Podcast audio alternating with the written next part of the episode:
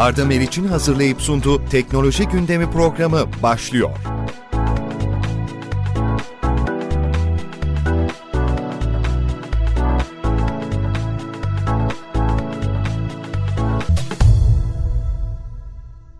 Sevgili dinleyiciler, Türkiye'nin en prestijli iş istasyonundan herkese merhaba. Güncel yaşam ve teknolojiye dair her şeyi konuştuğumuz, gündeme farklı bir bakış açısı getirdiğimiz Arda Meriç ile Teknoloji Gündemi başlıyor. Ve yine değerli bir konuğumu ayrıca sevdiğim bir dostumu sizlerle bir araya getiriyorum. Bugün güncel yaşam ve teknoloji iç içe sunduğumuz programda sizleri biraz daha fazla güncel yaşamın içerisine alacağımızı şimdiden belirtmek istiyorum. Karşınızda televizyon ekranlarının sevilen ismi spor dünyasındaki analizleriyle dikkat çeken ve son dönemi popüler televizyon programı Survivor Extra'nın usta yorumcusu sevgili dostum Murat Özer'e. Hoş geldin Murat. Merhaba sevgili Arda, iyi yayınlar diliyorum. Çok teşekkür ederim. Çok sağ ol. Seni sesini duymak oldukça enerji veriyor bize. Türkiye'de ve dünyada pandemi sürecinde ve yeni normalde spor dallarının ve özellikle de futbolun son durumunu, futbol severlerin pandemi sonrasında futbola bakış açısını, teknolojinin spor ile bileşimini, e-sporun geldiği noktayı ve tabii ki herkesin merakla izlediği televizyon ekranlarından gözlerini ayıramadığı Survivor'da pandemi sürecinde neler yaşandığına sevgili dostum Murat Özaner ile birlikte program süresince değineceğiz. Ama öncelikle oldukça uzun yıllardır medya sektöründe bulunan ve Türk halkının ekranlarda her daim görmek istediği Murat Özer'i kimdir? Bugüne kadar neler yaptı, günümüzde neler yapıyor ve önümüzdeki yıllar için planları neler? Bunlara değinmek istiyorum. Evet Murat, söz sende.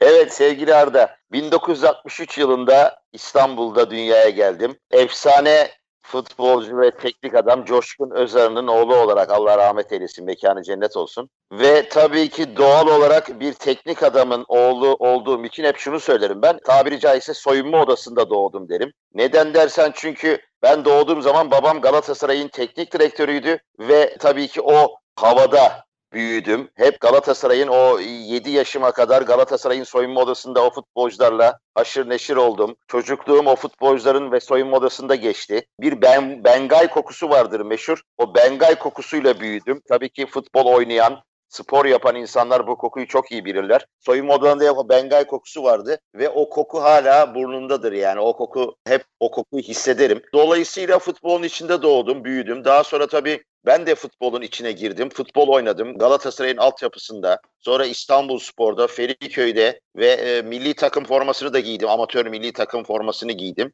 Ve e, tabii ki futbolun içinde büyüdüm. Tabii daha sonra teknik direktör olma hayalim vardı babamdan dolayı ama o teknik direktörlük e, işini tam düşünürken televizyon dünyasından bir teklif geldi ve bu teklif bana daha cazip geldiği için Kanal 6 televizyonu kurulduğunda yani 1992 senesinde e, rahmetli Turgut Özal daha yaşıyordu o zaman. Oğlu Ahmet Özal kurmuştu Kanal 6'yı. Orada göreve başladım ve şu anda da 29. yılımı doldurdum e, televizyon dünyasında. Ekranlardaki e, 30. yılımı inşallah önümüzdeki yıl kutlamayı düşünüyorum. Ve e, tabii ki e, televizyon dünyasında bayağı bir tecrübe edindim. İşte o Kanal 6'daki girişten sonra da bugüne kadar geldik sevgili Arda. Bu arada tabii ki e, şu anda Galatasaray Kulübü'nde de divan kurulu üyesi oldum. 25 yılımı doldurduğumdan dolayı 30. yılıma giriyorum. Bu da benim için tabii ki bir gururdur.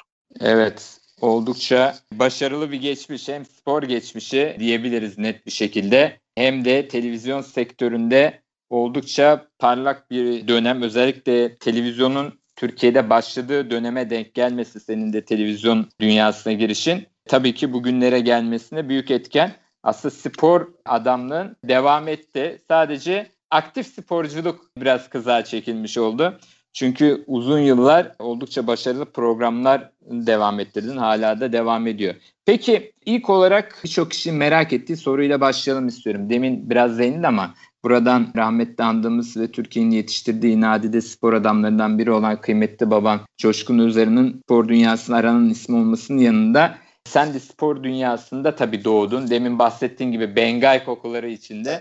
Bu spor dünyasına girmeye ne zaman karar verdin? Yani ortam mı seni çekti yoksa sen hakikaten sporcu olmak istedin mi? Bu konu çok önemli. Birçok kişi de merak ediyor. Kendinde de bazen bu noktaları sorgulayabiliyor dinleyicilerimiz. Senin yorumun burada çok önemli. Şimdi sevgili Arda bu tabii ki doğanın kanunu. Nasıl bir karpuzcunun oğlu ufakından beri babasıyla beraber böyle karpuzlar atar ya. Hani derler ya bak işte o da ileride karpuzcu olacak. Babasının mesleğini yapacak. E doğal olarak ben de tabii ki futbolun içinde doğduğum için hep futbol gördüm. Hep futbolla yaşadım. Hep o günler beni tabii ki babamın mesleğinden dolayı futbolun, e, sporun içine soktu. Ve tabii ki ufakken de hep hayalim iyi bir futbolcu olmaktı. Tabii ki bu hayalimi bir nebze de olsa gerçekleştirmiş oldum ama tabii ki tam olarak istediklerimi elde edemedim futbol konusunda. Daha da iyi durumlara gelebilirdim. Ama ufak bir sakatlık yaşadım. Bu sakatlıktan dolayı futbolu bırakmak zorunda kaldım. Futbolu bırakınca da bu sefer tabii ki doğal olarak ticaret hayatına mı atılacaktım yoksa yine aynı buna paralel sektörler içinde mi olacaktım? Ticaretten hiç anlamadığım için bu tarz bir sektörün içine girmek durumunda kaldım. Tabii ki şöyle de bir şey var. Bu da realist konuşmak lazım. Gerçekleri konuşmak lazım. Ben yani hani yoldan geçerken beni bir televizyon yöneticisi gördü de aa bu çocuktan harika televizyoncu olur diye bu sektörün içine girmedim. Bu sektörün içine torpille girdim. Torpille girdim derken babamın katkısıyla bu mesleğin içine girdim. Ama ben bugüne kadar torpille bu mesleğin içine girip de 10 gün sonra bu mesleği beceremeyen, bu mesleği yapamayan çok insan da gördüm. Ama ben Allah'ıma şükürler olsun torpille girdikten sonra bir şekilde bu meslekte tutundum. Tutunmayı başardım ve birçok da badire atlatarak, birçok zorluklar içinden geçerek muhabirlik dönemlerinde birçok zorluklar yaşadıktan sonra bu rahatlığa kavuştum ve 30. yılıma geldim. Bu yüzden de yani bu mesleğe torpille girdim ama Allah'ıma şükürler olsun rahmetli babamı da mahcup etmedim. Bu yılda artık e, 30. yılıma geldim. 27 yıl e, futbol yorumculuğu yaptım. Son 3 yıldır da Survivor yorumculuğu yapıyorum. Yani bu son 3 yıl tabii benim için çok e, değişik oldu. Survivor olayına girmem tabii ki benim için ilk başlarda tabii ki zordu. İstiyorsan belki de tabii onu da soracaksın. Oraya nasıl girdim, nasıl oldu? Onu da sana senin sorularına bırakayım. Tabii e, gerçekten işte e, Türkiye'de insanların seni televizyonda neden görmek istediği, seni neden sevdiğinin cevabını net bir şekilde verdin. Çok açık sözlüsün ve e, hiçbir şey sakınmıyorsun. E, hiçbir şeyde yalan dolan yok. E, her şeyi açık seçik olarak söylüyorsun. Bu hem beni bir dost olarak hem de Türk izleyicilerini, dinleyicilerini e, insanları ayırt etme konusunda e, senin yorumların ve tavırların oldukça dikkat çekici olduğunu net bir şekilde söyleyebiliriz. Peki gelelim o ilk televizyona başladığın dönemlere. Sıkıcı spor gündeminden izleyicileri alıp farklı bir enerji verdiniz ve uzun yıllar sevgili Fikret Engin'le birlikte sununuz. Bay Tahmin programı da oldukça ilgi çekiciydi. Bu programın hayata geçirilmesinden ve gelişen süreçten de biraz bahseder misin? Tabii. Şöyle ilk Kanal 6'da göreve başladım. Kanal 6'dan sonra ATV'de çalıştım. Kanal D'de bir süre çalıştım. Star Televizyonu'nda çalıştım. Ve daha sonra da TV8'e geldim. TV8'e geldiğim zaman da tabii ki olgunlaşmıştım e, ve e, başarılı bir dönemden sonra TV8'e gelmiştim. Tabii TV8'de beni bir şekilde değerlendirecekti. Ne yapalım ne edelim derken e, böyle bir daha programı var dediler Bay Tahmin adında. Daha önce de benden belki de 3-4 program Fikret Engin'le başka bir arkadaşımız yapıyordu. Ben geldikten sonra bana teklif ettiler. Sen dediler bu programı sunar mısın? Tamam sunarım dedik. Ve Bay Tahmin programı böyle benim için başladı. Ve ilk başlarda tabii ki normal olarak iddia konuşuluyordu. Fakat sevgili Arta bir müddet sonra ben tabii çok şey bir adam olduğum için ben böyle yerinde duramayan bir adam olduğum için bana biraz sıkıcı gelmeye başladı. Sıkıcı gelince de bir gün Fikret Engin'le böyle tam program sırasında sordu bana. O zaman da Diyarbakır Spor ligdeydi, birinci ligdeydi. Dedi ki Diyarbakır maçı ne olur deyince ben de o ara bir böyle bir üzerinde bir sıkıntı gelince dedim ki ya sen şimdi bırak Diyarbakır Spor maçını dedim. Diyarbakır'da karpuz nasıl yetişiyor? Nasıl? Ne zamanları Diyarbakır karpuzu güzel olur? Oradan bir baktım işte dediler ki Dicle Nehri çekilince Diyarbakır'da karpuz çok güzel olur filan derken böyle böyle başlarken iki gün sonra bu sefer işte hanımlar ne yerse kilo almazlar. O ne yaparsa şu olur bu olur filan derken programın bir anda bütün şeyi değişti. Konsepti değişti ve artık bu tarz bir program olmaya başladı. Ve insanlar da e, gecenin e, bayağı bir geç saatlerinde insanlara da e, bu program ilginç gelmeye başladı. Hanım izleyicilerimiz olmaya başladı. Düşünsene spor programında iddia programında hanımların ne işi var derken bir baktık ilerleyen günlerde yüzde elli hanımlar da programı seyretmeye başladılar ve yaklaşık 12 yıl Aynı kanalda TV8'de bu program devam etti ve bir rekorumuz da var. Rekorumuz da şöyle. Aynı kanalda bu kadar uzun süre bir program yapan bir tek Beyaz Show vardı. Yani Beyazıt Öztürk Kanal D'de Beyaz Şov'u yanlış bilmiyorsam 20 yıl kadar yapmıştı aynı kanalda. Tabii başka başka kanallarda yapılanlar, devam edenler vardı ama aynı kanalda bir programın bu kadar biliyorsun rating kavgası olan bir ortamda, rating kaygısı olan bir ortamda her an başlayan bir programın bir an önce bitebileceği korkusu olan bir ortam içerisinde aynı kanalda 12 yıl canlı yayın yapmak tabii ki büyük bir başarıydı. Biz bu başarıyı da sevgili Fikret Engin'le beraber elde etmiş olduk. Ama tabii 12 yıl yapılan bir program belli yerlerde artık insanlarda da veya bizde de belli bir doyuma ulaşıyorsun ve artık belli bir şey yapacak şey de kalmamış oluyor ve sonunda da her şey olduğu gibi bitiyor. Bu programda şöyle bitti. Bana Survivor'dan gelen teklif sonrası bu programa da son noktayı koymak zorunda kaldık. Çünkü ikisini birden yapamayacağımı düşündüğüm için de ben Survivor'ı tercih ettim ve bu programı da güzel bir şekilde 12 yıl yaparak sona erdirmiş olduk. Evet oldukça uzun bir zaman dilimi. Ben de TV programı yaptığım için 12 yıl dediğimiz zaman hem de aynı evet. kanalda müthiş bir başarı bir de canlı yayın olduğunda düşündüğümüzde gerçekten sevilen bir programı sürdürebilmek yani reytingleri iyi dahi olsa sürdürebilmek büyük bir başarı. Yani 12 yıl oldu mu ekstra büyük bir başarı. O yüzden tekrar tebrik ediyorum ve e, hala şu anda izleyiciler halen bu program hakkında yorumlar yapılıyor. İşte sosyal medyada bu programın görüntüleri dönüyor. Çünkü gerçekten samimi ve hani bir anda böyle ciddiyetten uzaklaştırarak insanları böyle değişik bilgiler de sunuyordu. Peki bu demin bahsettin gerçi ilk e, başlangıcı senin ani hareketinle olmuştu. Yani doğaçlama bir şekilde. Daha sonrasında programda belli bir planlama yapıyor muydunuz? Yani biz bugün buna da değiniriz falan gibi. Yoksa yine program esnasında hani bir şeyden bahsederken mi çıkıyordu ortaya? Şimdi şöyle Arda biz program öncesinde en ufak bir şey konuşmuyorduk. Geliyorduk, ikimiz de oturuyorduk. Oturduktan sonra program başlıyordu. O anda ben beynimden bir şey geçiyordu. Onu söylüyordum. Onu söyledikten sonra pamuk ipliği gibi her şey ardarda arda gelmeye başlıyordu ve doğal olarak hiçbir daha önceden bir şey konuşmadan doğal olarak bu programı çıkarıyorduk. Yani önceden en ufak bir hazırlığımız olmuyordu. Böyle çok daha samimi olduğu aşikar. Hem programın sevilmesinden dolayı hem benim yaptığım programlarda da şu anki radyo programında da gerçekten daha önceden bunlar konuşulduğu zaman işte ne soracağım, ne edeceğim dediğin zaman karşı tarafta o e, heyecan kayboluyor ve mutlaka anlaşılıyor. E, hatta e, daha e, olumsuz yönleri de olabiliyor. O yüzden başarı yakalamasında doğaçlama olmasının da payı çok büyük senin katkılarınla birlikte. Peki yanlış hatırlamıyorsam bir de en son dönemde film projesi vardı ama devam ediyor mu pandemiden dolayı? Var mı öyle bir şey? Şimdi sevgili Arda bir film çekecekti arkadaşlar ve beni aradılar. Ee, bir teklifte bulundular bana. Dediler ki e, Murat abi böyle böyle bir rol var. Tam sana uygun sana uygun derken rol de şey böyle e, işte hani herkesi organize eden işte falan böyle böyle bir baba tarzı bir rol. İşte e, dediler ki bu rolü oynarım dedim ve e, çekimlere başlandı. Filmin adı da Soygun Oyunu Büyük Vurgun diye bir film ve filmde de şu anda dizilerde çok popüler olan şu andaki aktif dizilerde e, yakışıklı ve başarılı kardeşlerimiz vardı filmde.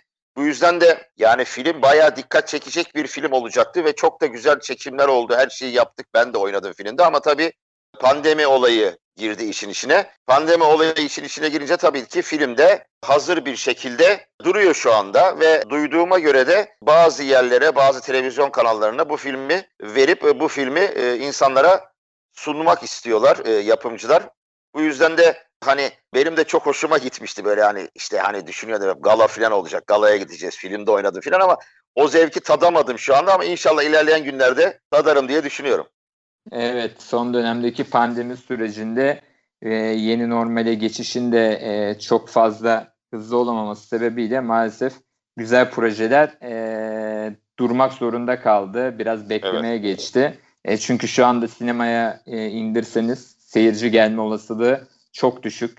Ee, insanlar çünkü rahatsız, panik halinde. Az bir rating alırsa veya çok kişiye ulaşamazsa çok yazık olacak. Güzel emek verilmiş projeler. Ee, belki normal dönemde olsa e, rekorlar kırabilecek veya iyi bir izlenme yakalayabilecek projeler şu anda maalesef süreçten dolayı biraz beklemeye alındı. Tabii ki evet. televizyon izlenmesindeki artış, işte e, dijital televizyon kanallarının izlenmesindeki artışları da göz önüne aldığımızda bu tür projeler eğer tamamlandıysa da sizinki gibi e, mutlaka iyi bir noktada değerlendirilip izleyiciye ulaşması önemli çünkü emek verilmiş projeler. İnsanlar da biraz eğlenmek de gülmek de istiyor. Çünkü son dönemde yaşadığımız şeyler oldukça yorucu ve düşündürücü. Bu süreci inşallah hızlı bir şekilde atlatacağız. Sevgili dinleyiciler Arda Meriç ile teknoloji gündemi tüm hızıyla devam ediyor. Sevgili dostum, değerli isim Murat Özer'e bizlerle birlikte.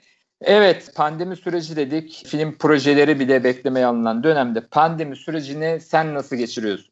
Valla sevgili Arda, tabii ki hepimiz için aynı şey geçerli. Ekmek parası. Ekmek parasını kazanmak adına ailemizi geçindirmek adına bu pandemi döneminde tabii ki mesleki durumlarda evden doğal olarak çıkmak zorundayız ve çıkıyorum. Çekimlerim oluyor, bazı reklam çekimlerim oluyor, seslendirme e, durumlarım oluyor. Tabii ki bu yüzden çıkmak e, zorunda kalıyorum ve gidiyorum. Ama bu durumlar dışında mümkün olduğunca evden çıkmamaya gayret ediyorum ve elimden geldiğince evimde oturuyorum. Ha bazen tabii ki insan sıkılıyor e, evde e, stres atmak istiyor. Bazen de çok ender olmak şartıyla ailemle beraber bir yere gidip bir şeyler yeme durumunda oluyorum ama orada da tabii ki çok dikkat ederek mesafeli oturarak işte e, maskemi takarak işte ellerimi bir şey yiyip içtiğim süre dışında yine dezenfektanla ellerimi temizleyerek bir şekilde bu hayata devam etmek durumunda kalıyoruz. Hepimiz için de aynı şey geçerli. Evet hepimiz aynı şekilde dikkat ediyoruz. Maksimumda dikkat ediyoruz ama hayatta devam ediyor. Buna da kurallara riayet ederek uymaya özen gösteriyoruz. Peki karantina döneminde senin gibi spora düşkün, e, sporu yakinen takip eden ve spor yapan biri olarak karantina döneminde nasıl geçirdin? Spor yapabildin mi? Şimdi sevgili Arda zaten tabii ki herkesin de bildiği gibi o dönemde insanlar sokağa çıkamazken insanlar çok tedirgiyken ve insanların psikolojisi çok bozuk olduğu dönemde 5 aylık bu dönemde her gece yayına çıktım ben canlı yayına. Survivor Extra her gece vardı ve insanlar sokağa çıkamazken biz medya olduğumuz için özel izinlerle gidiyorduk ve Survivor Extra programını her gece canlı olarak o psikoloji içerisinde yapıyorduk.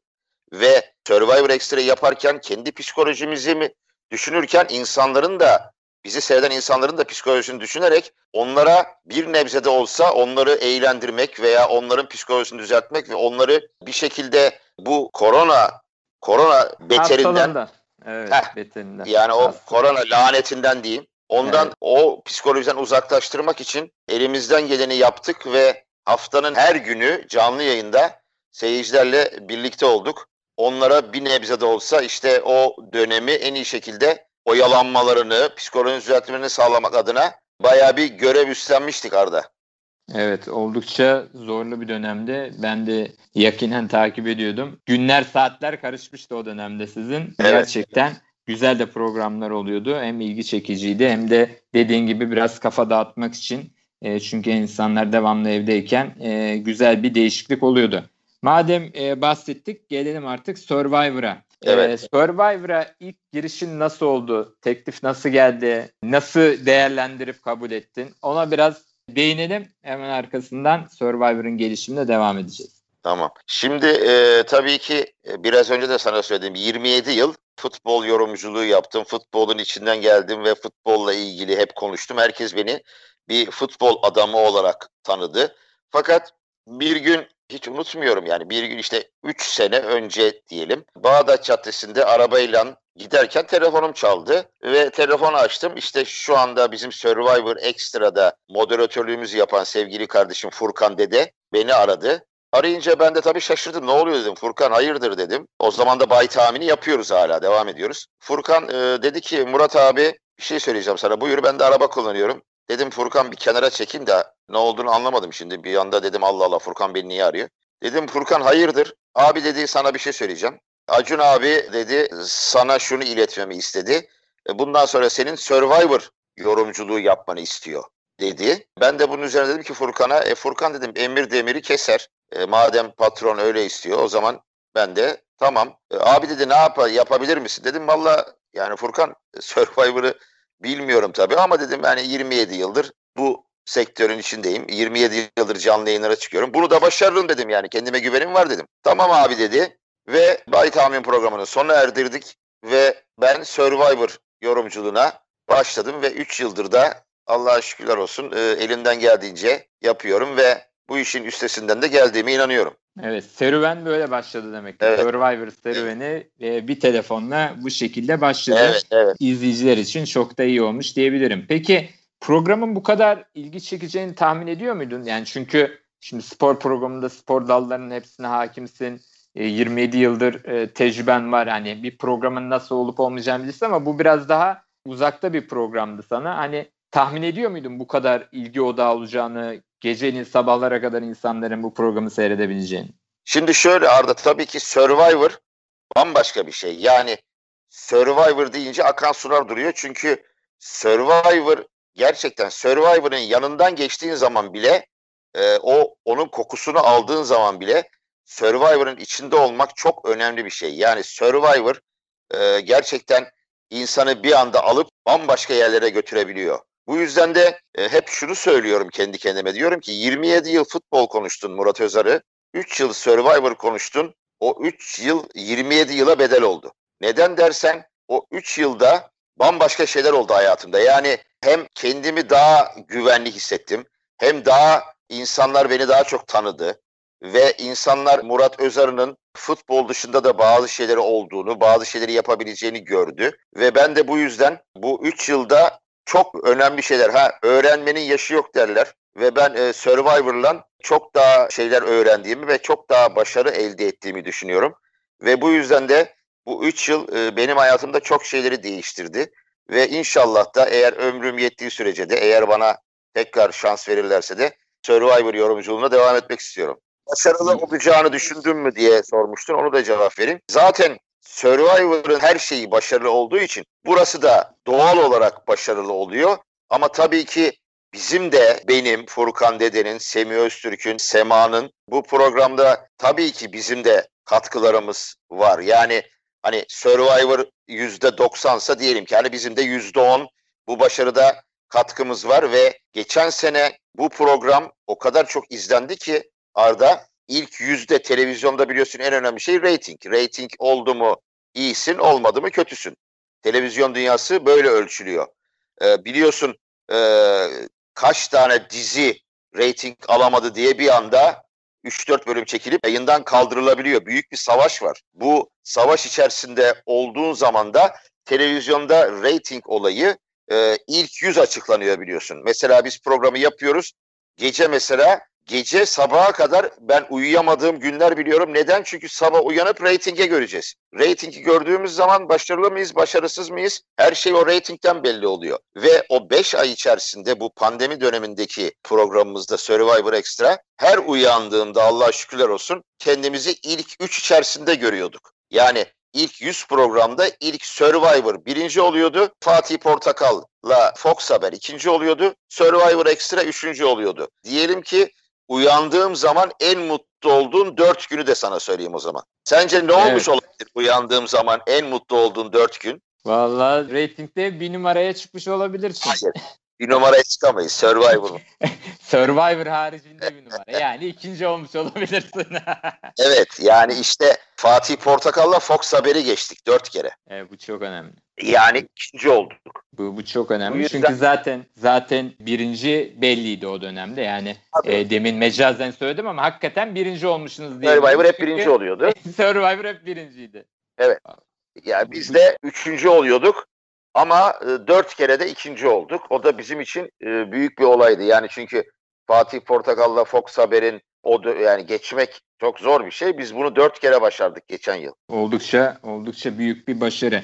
Evet 27 yıl boyunca spor severler seni oldukça yakinen tanıyordu. Spor dünyasındaki herkes tanıyordu. Ama tabii ki Survivor'la birlikte kadınların, gençlerin, çocukların da bildiği bir isim haline geldin. Spor dünyası haricinde tüm Türkiye seni tanır hale geldi. Hatta yabancı ülkelerde de Survivor yakinen izlendiği için yurt dışına kadar açıldı diyebiliriz. Peki Arada e, Atlıcığım e, lafı kestim özür dilerim.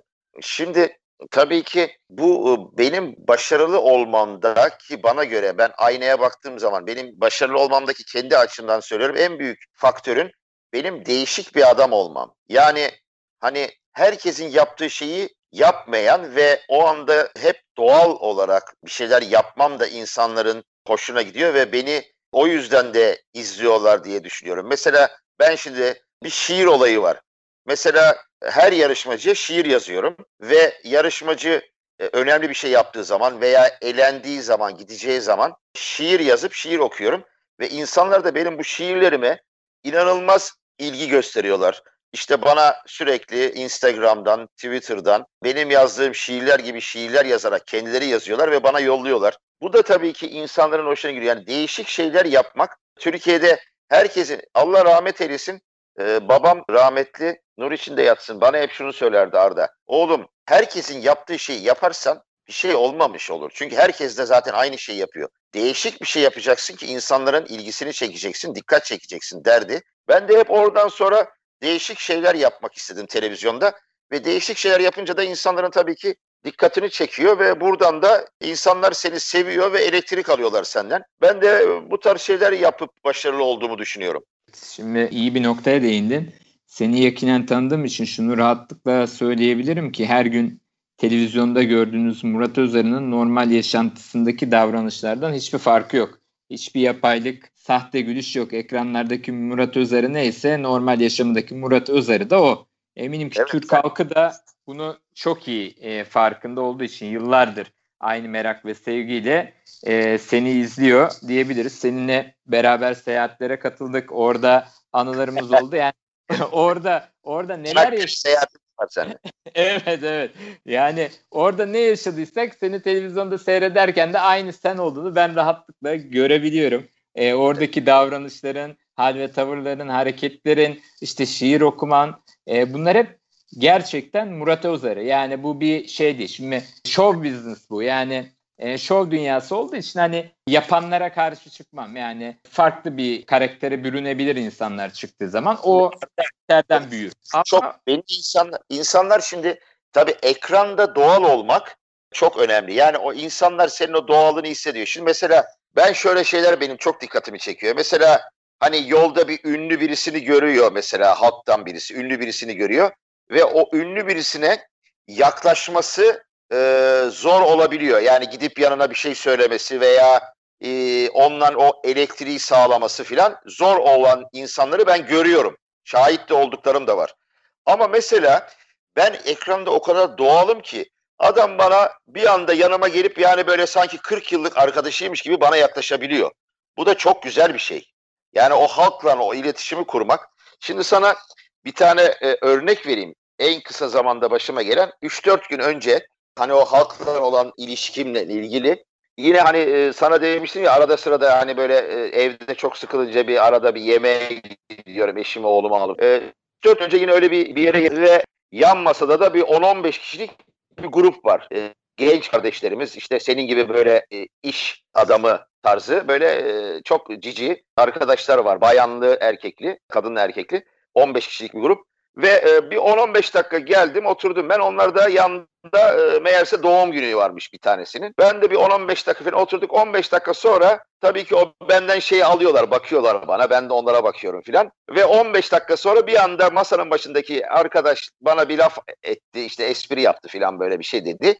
Öyle bir onunla konuşmaya başlayınca bütün masayla bir anda bir muhabbete girdik. Onlar oradan bana bir şey söylüyor. Survivor diyor. Fenerbahçe Galatasaray diyor filan falan derken bir 15-20 dakika muhabbet ettikten sonra pasta geldi ve doğum gününü kutlayacak arkadaşın pastası gelince de arkadaş pastayı üfledi. Herkes alkışladı ve oradan bir arkadaş bana dedi ki Murat abi dedi. Efendim dedi Murat abi dedi işte şeye doğum günü olan arkadaşa bir şiir yazar mısın hemen? Arkadaşın adını unuttum. Şimdi zaten benim o meşhur kafiyeli şiirlerden bir tane yaz. Dedim ki 5 dakika durun hemen yazacağım. Pat o arkadaşın kafiyeli hemen şiiri yazdım. Ayağa kalktım. Dediler ki bir dakika kameraya çekelim işte telefonlarımıza çekelim. O arkadaşa şiiri okudum ve o arkadaş doğum gününü kutladı, alkışlar falan falan derken yani demek istediğim şu. işte oradaki o e, halkla ve beni izleyenlerle olan o iletişim, o elektrik oradan kaynaklanıyor. Yani benim de o doğallığımı onlar biliyorlar. Sağ olsun onların bana yaklaşımı, benim onlara yaklaşım. Bu şekilde güzel iletişimler oluyor. Evet, bu oldukça önemli.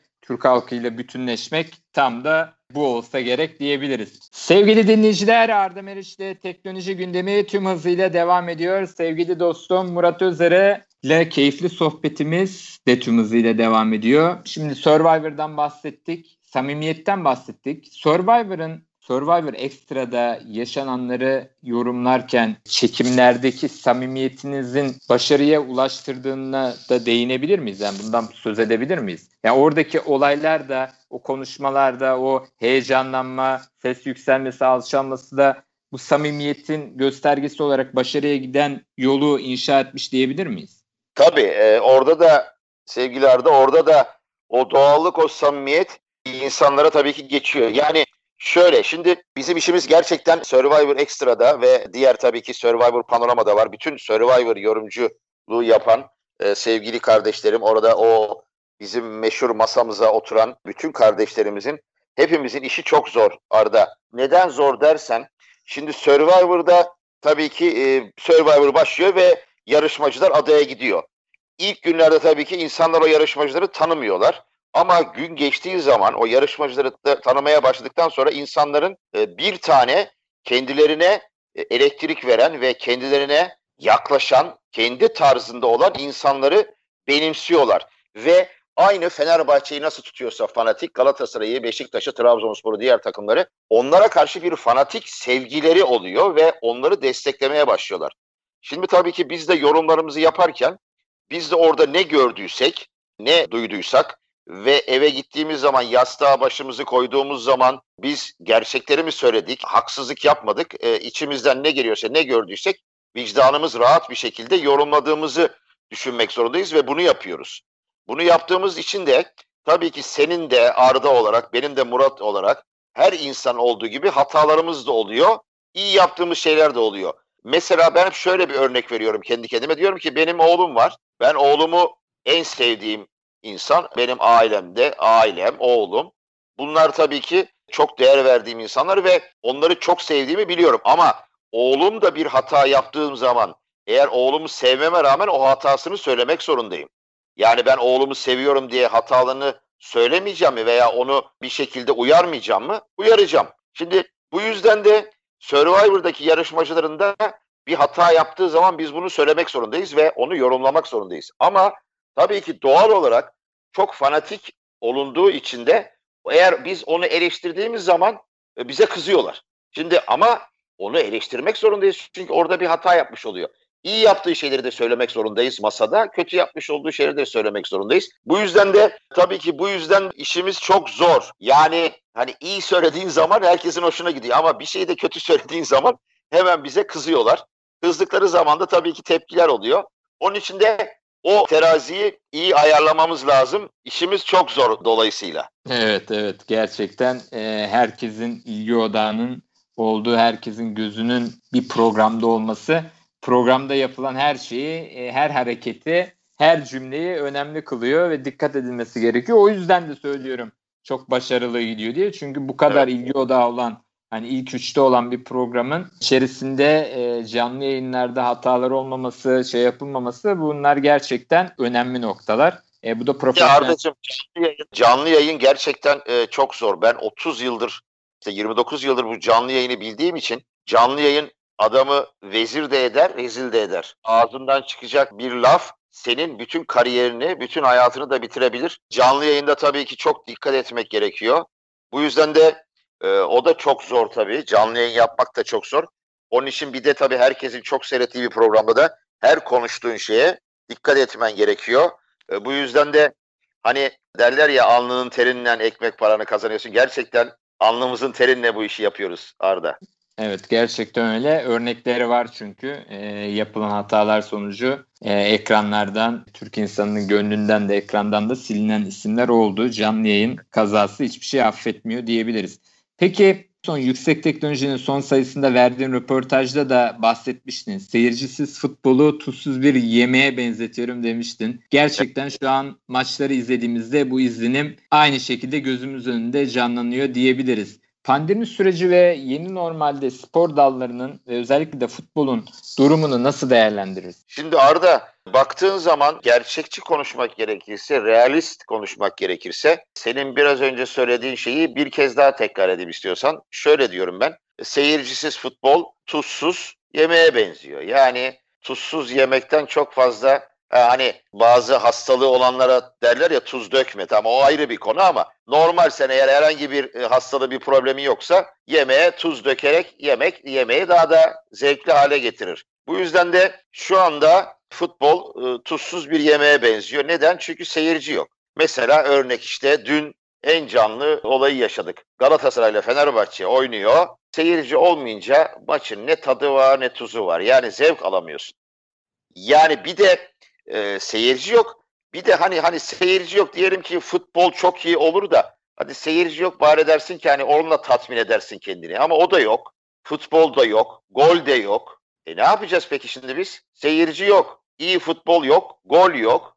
E Galatasaray Fenerbahçe maçı. Bu yüzden de tat kalmadı. Hani ben bazen diyorum ki yani hani insanlar mecburlar yani ekmek parası. Futbolcu da bu işi yapmak zorunda. Teknik adam da yapmak zorunda. İşte diğer e, e, şeyler var. Maddi olarak bazı tabii ki televizyonlar var, şunlar var, bunlar var filan falan. Bu yüzden de yapılmış olmak için yapılıyor. Yani ben insanların hiçbir futbol severin eskisi gibi bu işten zevk aldığını düşünmüyorum. Ama birkaç kişi çıkıp ben zevk alıyorum derse saygı da duyuyorum ama genel olarak ben zevk alındığını düşünmüyorum. Evet, Türkiye'de özellikle Türk insanının da tabir etmek gerekirse gazla hareket ettiğini yani seyirci faktörünün neredeyse bir maç kazandırdığını bunu yıllarca gördük. Stadyumlarda seyircinin kazandığı maçlar dahi vardır böyle tabir ettiğimiz şeyler.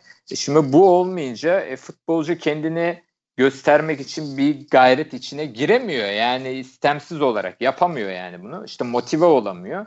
E, dolayısıyla oyuna yansıyor. Oyuna yansıyınca şimdi biz maçın tekrarını veya maçı izlerken bakıyoruz. Sanki bilgisayar oyunu gibi ruhsuz bir şekilde top bir oradan bir bu tarafa gidiyor. E, heyecan yok. Düdüğün sesini net bir şekilde duyabiliyoruz falan gibi durumlardan dolayı maalesef futbol tatsızlaştı. Peki pandemi süresince izleyicilerin futbol bakış açısı %95 oranında böyle. Hepimizin böyle. Bu süreçten sonra inşallah düzeldiği zaman aynı ilgi tekrar yakalanır mı? Misliyle mi yakalanır? Yoksa artık bir kere soğuduğu insanlar bir daha futbola bakış açısını eski sıcaklığında yakalayamaz mı? Sen ne düşünüyorsun bu konuda? Yani şöyle bir örnek vereyim sana. Ben birisine aşık oluyorum. Ee, onu çok seviyorum ama 3-4 e, sene o başka bir ülkede duruyor. Başka bir ülkede yaşıyor. Ama döndüğün zaman sen şimdi havalimanına yine gittiğin zaman onu o hasreti ona yine sarılırsın, onu öpersin, onu seversin. O, o bitmez. Ama evet. 3-4 yıl o başka ülkede göremiyorsun. Aynı evet. şey ben. Yani bence insanlar e, yine Allah'ın izniyle şu korona lanetinden kurtulduğumuz zaman o futbol seyirci geri döndüğü zaman yine o sevgi aynı şekilde hatta daha da fazla devam eder diye düşünüyorum. Çünkü insanlar futbolu çok seviyor. Futbola yatıp futbola kalkıyorlar. Bu hasret şu anda işte demin verdiğim örnek gibi bir hasret var ama o kavuşma anı bence bambaşka olur. Daha daha ateşli bile olabilir diyorsun. Ben Tabii, de aynı daha da, işte. daha da ateşli olabilir. Çünkü o, o insanlar o günleri özlemişlerdir diye düşünüyorum. O zaman önümüzdeki tek engel e, bu korona. Koronanın bir an evvel uzaklaşmasını ve tüm dünyanın Türkiye'nin de normale dönmesini dört gözle bekliyoruz. Peki. Vallahi e, Ardacığım aşı aşı bulunması gerekiyor. Yani benim şahsi fikrim nacizane aşının bir an önce inşallah aşıyı bulmaları gerekiyor. Öteki türlü bu işten nasıl kurtulacağız? Ben çok zor görüyorum. Yani bir de hani kurtulmak için de çok çaba da sarf etmiyor insanlar. Yani herkes ne bileyim biraz relax hareket ediyor gibi geliyor. Bu yüzden de şu aşının bir an önce bulunması inşallah dua ederim de şu aşı bir an önce bulunsun. Evet senin de gözlemin benim gibi tüm dünya geneli Türkiye olarak değil sadece insanlar maalesef günü yaşıyor. İlerisini düşünmüyor. Neler olabileceğini bir de bu hastalığa Allah korusun yakalananların yaşadıklarını da tam olarak gözlemleyemedikleri için maalesef her şey lay lay lom gibi gözüküyor. Ama çok dikkatli olunması gerektiğinin altına Murat Özer'i de ben de bir defa daha çiziyoruz. Peki teknolojinin spor ile bileşimi hakkındaki yorumu nedir? Örneğin var diye bir sistem çıktı ve bu teknolojinin getirdiği yeniliklerden sadece bir tanesi. Daha farklı gelişmeler de önümüzdeki yıllarda çıkabilir. Teknolojinin sporu özellikle futbolu pozitif yönde etkilediğini düşünebilir miyiz? Yoksa bu gelişmeler, teknolojik gelişmeler sporun heyecanını biraz kaçırıyor mu? Senin görüşün bu konuda nedir? Son söylediğin biraz kaçırdı. Teknoloji tabii ki çok önemli. Yani teknoloji olmazsa olmaz bir şey. Yani hayatımızda teknolojinin olması herkes için çok büyük bir nimet. Yani olacak o. Çünkü baktığın zaman iyi kullandığın zaman bu olayları iyi kullandığın zaman büyük faydası var. Ha bazı kötü kullananlar da var, istismar edenler de var. O ayrı bir konu ama bu büyük bir olay yani. Bunu yatsıyamayız. Ama futbola gelirsek ben futbolda doğallığı tercih ediyorum. Yani o eski hani bizim futbol oynadığımız dönemlerdeki doğallığı arıyorum açıkça. Yani offside ise offside, değilse değil. Hakem ne dediyse o. Kırmızı kart mı kırmızı kart. İşte penaltı mı hakem ne gördüyse o. E şimdi ben sana bir şey söyleyeyim. Şimdi mesela yan hakemlerin hiçbir hiçbir etkisi kalmadı. Yan hakemlerin mesela yan hakemler neye yarıyor şimdi yani sana göre? Yan hakemler ee, eskiden, eskiden yan hakem başarılı mı başarısız mı diye bir şey söylerdik abi. Bu iyi yan hakem, o bu kötü yan hakem derdik. E şimdi adam bir şey veriyor mesela çizgi çekiyorlar. Adamın dediği olmuyor filan falan. Yani doğallık gitti yani. Benim çok hoşuma gitmiyor şahsen. Ben de seninle aynı fikirdeyim. Çünkü neden aynı fikirdeyim? Aslında çok basit. E, var diye bir sistem çıktı. E tamam güzel. E, yine tartışma bitmiyor. Yani var varken de aynı, yokken de aynı. İşte niye var çalmadı, niye var iyi incelemedi, niye vara gitmedi e, gibi yani bunun sonu yok ki daha önceden de zaten niye çalmadı deniyordu veya niye işte offside verilmedi, gol çizgiden çıktı gördün görmedin. E var var yine aynısı oluyor. Yani dolayısıyla... Bir de yani bu var olayı hakemlerin de büyük karizmasını çizdi. Yani çünkü niye? Şimdi hakem böyle bir korkuyla çıkıyor hakemler. Niye korkuyla çıkıyor? Çünkü her an senin hatan ortaya çıkacak. Senin başarısızlığın çıkıyor ortaya. Yani eskiden böyle değildi ki. Şimdi mesela hakem çıkıyor, hakem bir karar veriyor, gidiyor VAR'a. Hakemin verdiği karar yanlış. 10 dakika sonra bir daha VAR'a gidiyor. Yine senin verdiğin karar yanlış. E sen sürekli yanlış yapıyorsan eğer o zaman başarısız hakemsin. E bu sefer de bu var hakemlerin o psikolojisini de bozdu yani. Hakemler stres içinde kaldılar bu var yüzünden. Yani adam evet. gerçek performansını ortaya koyamıyor çünkü doğallığı gitti. Doğru. Bazen de o yüzden VAR'a gitmek istemiyor. Çünkü benim verdiğim karar şimdi gidersem suçlanacak ve yanlış çıkacak. E şimdi kendi elimle bunu yapayım diyor. VAR'a gitmeye gerek görmedim diyor. Çünkü, çünkü yani insanların gözünde adam diyor ki mesela maçı seyrediyor. Diyelim ki Hüsamettin adlı bir hakem. Ya kardeşim bir yanlış karar veriyor yana gidiyor. Hakemin kararı iptal. O zaman hakemin de kendine olan güveni gidiyor yani. Hakemler de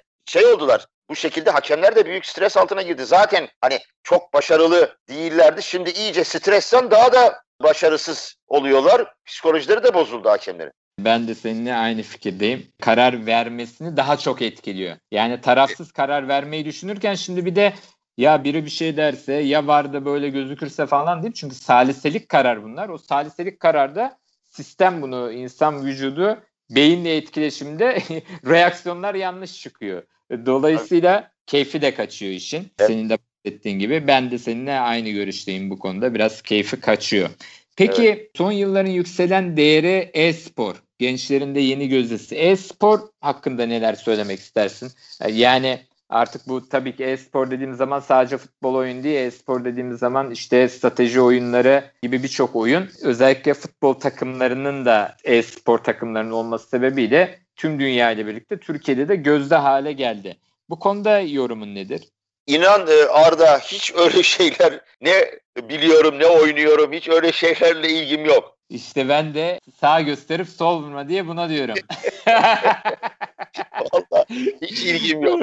Evet, e, şimdi teknoloji programı olmasının sebebiyle yavaş yavaş VAR'a doğru geldikten sonra e-spora girmek kaçınmazdı ama e, Murat Özer'e tabii ki yoğun gündeminden dolayı ve daha çok manuel olarak yani işte futbol karşılaşması, gerçek futbol karşılaşması gibi sevdiğinden dolayı e-spor gibi şeylere uzak ama yine de durumun ne olduğunu, nereye gittiğini bilmek için sormak gerekiyordu. Peki sosyal medya hakkındaki görüşün nedir? Sosyal medyada oldukça da fazla takipçin var. Instagram'ı da iyi bir şekilde kullanıyorsun. Pozitif yönde etkisi olduğunu düşünüyorum ama tabii ki senin de yorumun öyledir. Seninle de konuşuyoruz. Hani pozitif olmayan yönde de maalesef hareketler var. Senin genel olarak bakış açın nedir sosyal medya? Şimdi sosyal medya işte biraz önce de söyledim. Eğer iyi kullanıldığı zaman çok faydalı, verimli. Ama iyi kullanılmadığı zaman da insanların insanları rencide edebiliyorlar. İnsanların onuruyla, kişiliğiyle oynayabiliyor. İşte çünkü karşındaki insanın kim olduğunu bilmiyorsun ve sana çeşitli hakaretlerde bulunuyor, küfürler edilebiliyor. Bu yüzden de öyle olduğu zaman da insan üzülüyor, kırılıyor. Ama ben hep şunu söylüyorum Arda, hamama giren teller. Bu yüzden de eğer e, herkes için aynı şey geçerli. Yani iyi şeyler yazılır, başarısız olduğun zaman da kötü şeyler yazılabiliyor. E, eleştirilere açığız. Her zaman için eleştiri yapılıyor. Ben mesela e, bakıyorum e, benim için iyi bir şey yazdığı zaman hoşuma gidiyor doğal olarak. Ama kötü bir şey yazdığı zaman da üzülüyorum. Üzülüyorum. Kötü bir şey yazdığı zaman derken hani kötü bir şey dediğim şudur. Mesela der ki eleştiri şu Murat Özer'i sen bir şey anlatırken çok bağırarak anlatıyorsun. Veya işte ekrana bakarken sağ tarafa çok bakıyorsun. Bunlar eleştiridir. Bunları tabii ki göz önüne alacağız ve değerlendireceğiz. Bunlardan ders çıkaracağız. Ama küfür olayı işin içine girdi mi, ailelere hakaretler işin içine girdi mi o zaman tabii insan üzülüyor. Bir de şöyle de bir şey var Arda. Tabii ki bizim yapacağımız bir şey de yok. Mesela şimdi bana birisi sosyal medyadan küfür etti diyelim veya hakaret etti diyelim. Benim ona cevap verme durumum yok. Yani bunu yapamıyoruz. Yapamayınca da insan gördüğü zaman üzülüyor, içine atıyor. İçine atıp da o içine attığın zaman da seni yoruyor bu işler. Bu yüzden de bizim bir tek ricamız şu, bizi eleştirsinler ama o küfür olaylarına, hakaret olaylarına mümkün olduğunca girmesinler. Sadece bunu söylüyorum ben yani yoksa bir e, ben bana biri bir şey yazdığı zaman, hakaret ettiği zaman, küfür ettiği zaman e, yapacağım bir şey yok. Ancak çok böyle e, hani böyle çok beni rencide ettiyse engelliyorum oluyor bitiyor. Ne yapacaksın yani? Zaten yapılması gereken şeyler belli. Özellikle Türkiye'nin gözünde e, olan bir isim olunca e, fazla bir seçenek kalmıyor ama dediğin gibi insan üzülüyor sadece içine atıyor diyebiliriz. Peki programımızın sonuna doğru gelirken programa değer kattın ve değerli bilgilerini sevgili dinleyicilerimize paylaştığın için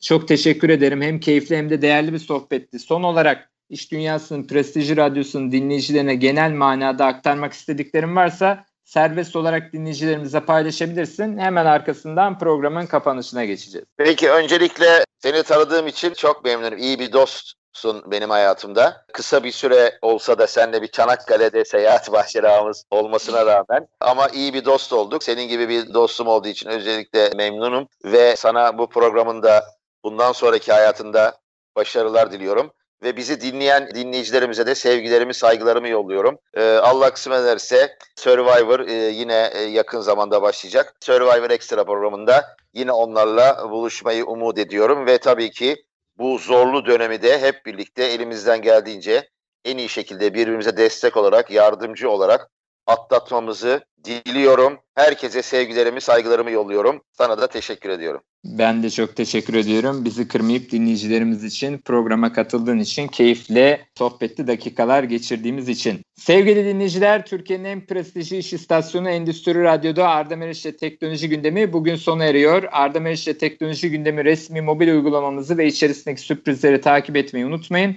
Önümüzdeki programda yine değerli bir konumla birlikte sizlerle bir araya gelmek üzere. Şimdilik hoşçakalın, sağlıkla kalın.